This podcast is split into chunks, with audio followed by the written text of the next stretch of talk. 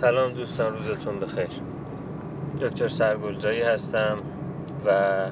در ادامه فایل‌های صوتی که راجع به تیپ شناسی شخصیت تیپ شناسی شخصیتی شینو دابولنی توی کانال میذاریم، میخوام راجع به شخصیت دیمیتر صحبت کنم.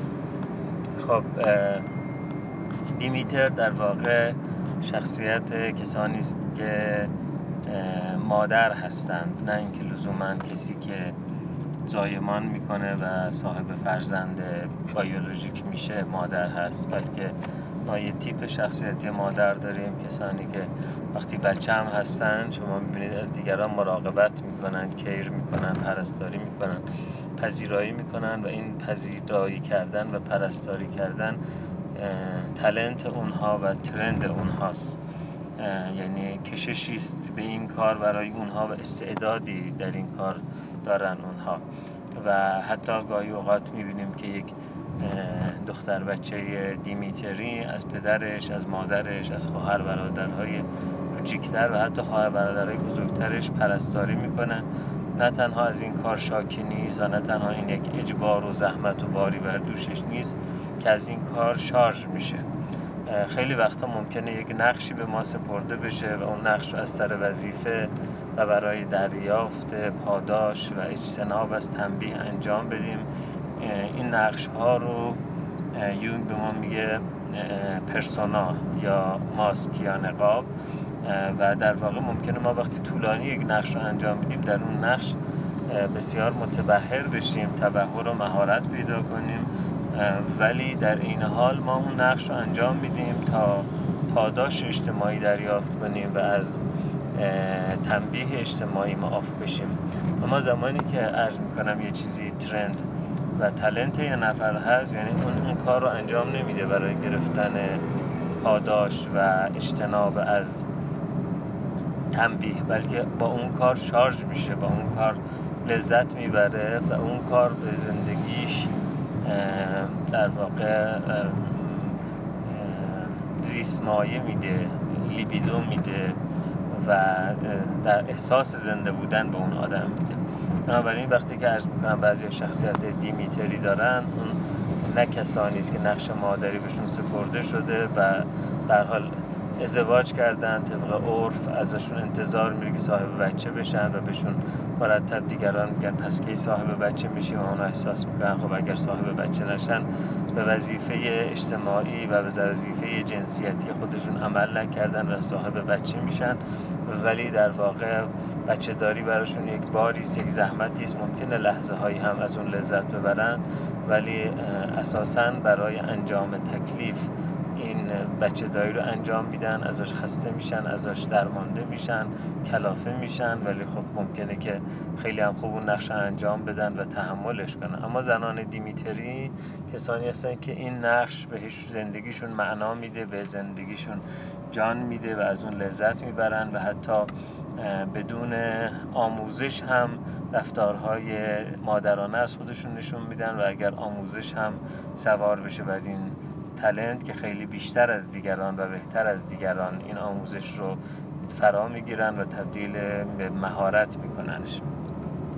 خب دیمیتر در یونان باستان ایزدبانوی مادری بود و ایزدبانوی غلات بود، چون رویش غلات هم که در از عصر کشاورزی به اینور در واقع غلات غذای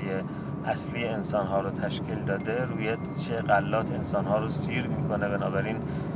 دیمیتر در واقع سیر کننده انسان ها هم بود و خدای غلات بود. در روم باستان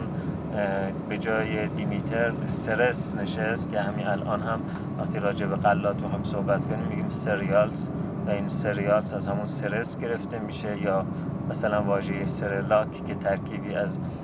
لاک به معنی شیر هست و سره به معنی غلات که معنا شیر غله میشه. اینا همه در واقع از زبان لاتین یا زبان روم باستان گرفته شده. خب زنان دیمیتری با این ویژگی‌هایی که خدمتتون گفتم کسانی هستند که اگر نقش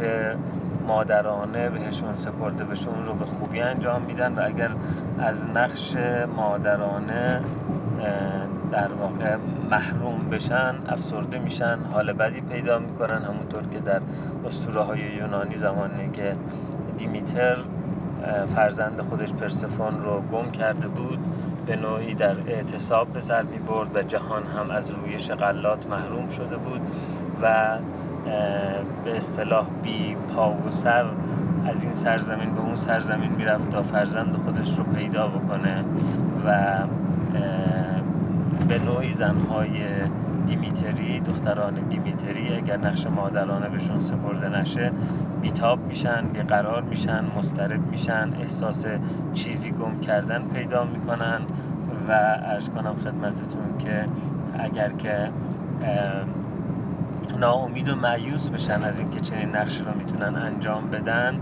اون وقت افسرده میشن. شاید در فرهنگ ما که زنها الزام دارن به فرزنددار شدن، ما بیشتر برعکس این رو ببینیم، یعنی کسانی رو ببینیم که بخش دیمیتری در وجودشون وجود نداره یا ضعیف، اما ملزم شدن به فرزند آوری و بیشتر کلافه و خسته و ملول هستند از فرزند آوری، مثلا دچار افسردگی بعد از زایمان و مشکلات ناشی از اون هستند. اما در فرهنگ هایی که مثل فرهنگ غربی که این نقش دیمیتری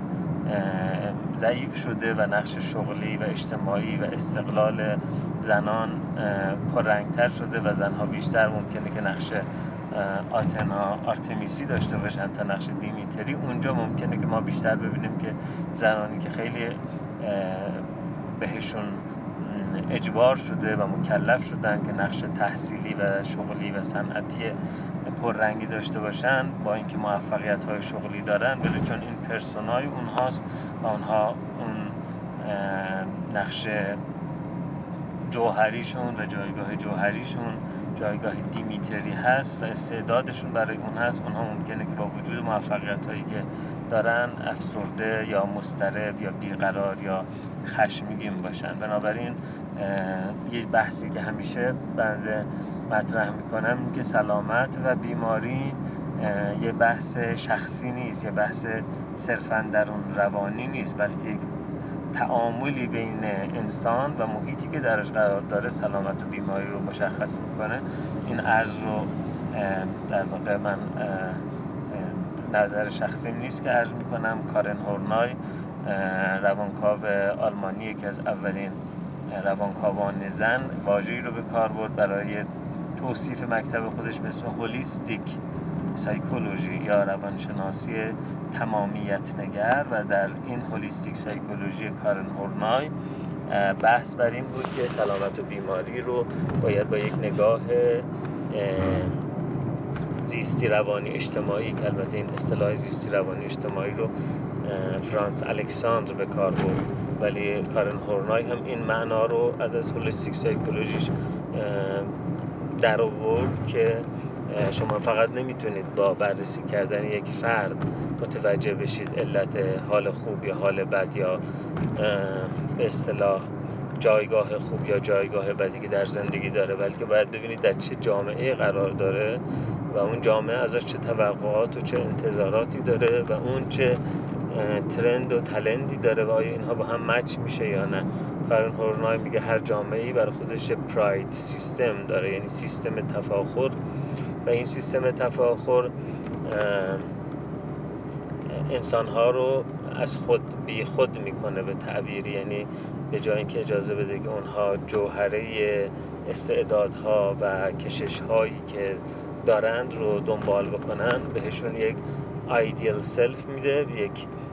خیشتن ایدئال میده، یک خیشتنی که آرمانی میده، میگه باید این بشیم و خیلی از آدم ها اون وقت اون چیزی که میتوانند بشوند و اون چیزی که جامعه ازشون میخواد متفاوته و این شکاف بین توقعاتی که جامعه ازشون داره و تلنت و ترند درونیشون باعث این میشه که اونها دچار تنش بشن، دچار استراب بشن، دچار انگزایتی یا به تعبیر انگلیسیش انگست بشن، یعنی دچار در واقع تنیدگی و آشفتگی بشن و دچار تعارض باشن. و بنابراین خیلی از نقش‌ها که در اینجا به آدم ها محول میشه به زور، ممکنه در یک جامعه دیگه از آدم ها در واقع منع بشه به زور، چون هر جامعه پراید سیستم خودش رو داره. جامعه آدم هایی رو که در واقع سکسی لباس میپوشن تشویق کنه، یک جامعه آدم هایی رو که سکسی لباس میپوشن تنبیه کنه، یه جامعه آدم هایی که پول جمع میکنن تشویق کنه، یک جامعه آدم هایی که پول جمع میکنن رو تنبیه بکنه، یک جامعه آدم هایی که میخوان فرزند دار بشن رو هی محروم میکنه از فرزند دار شدن، یک جامعه آدم هایی رو که تمایل به فرزند دار شدن ندارن، تمایل درونی ندارن رو هول میده که باید فرزند دار بشه. در واقع هر جامعه‌ای بر اساس این پراید سیستم خودش یک ایدئال سلف داره، یعنی یک شخص آرمانی که باید به اون شخص آرمانی، به اون شخصیت آرمانی، به اون تیپ آرمانی مردم تقرب پیدا بکنن و تشبه پیدا بکنن، و کسانی که نمیتونن این تقریب و تشبیه رو بهش دسترسی پیدا بکنن اون آدم ها رو مورد تنبیه قرار میده. و بنابراین ممکنه اینا رو عرض کردم که عرض کنم که در واقع ممکنه که برای ما غریب باشه که مگر میشه کسی رو از مادر شدن محروم کنه. جامعه در فرهنگ ما نه، ولی در یک فرهنگ دیگه، فرهنگی است که برای زنها هم نقش‌های آنیموسی توقع میره، ممکنه این اتفاق بیفته. به هر حال زن‌های دیمیتری کارهایی مثل پرستاری، مثل مراقبت از کودک، مثل مادر شدن، در واقع اگر که در کنار این ترند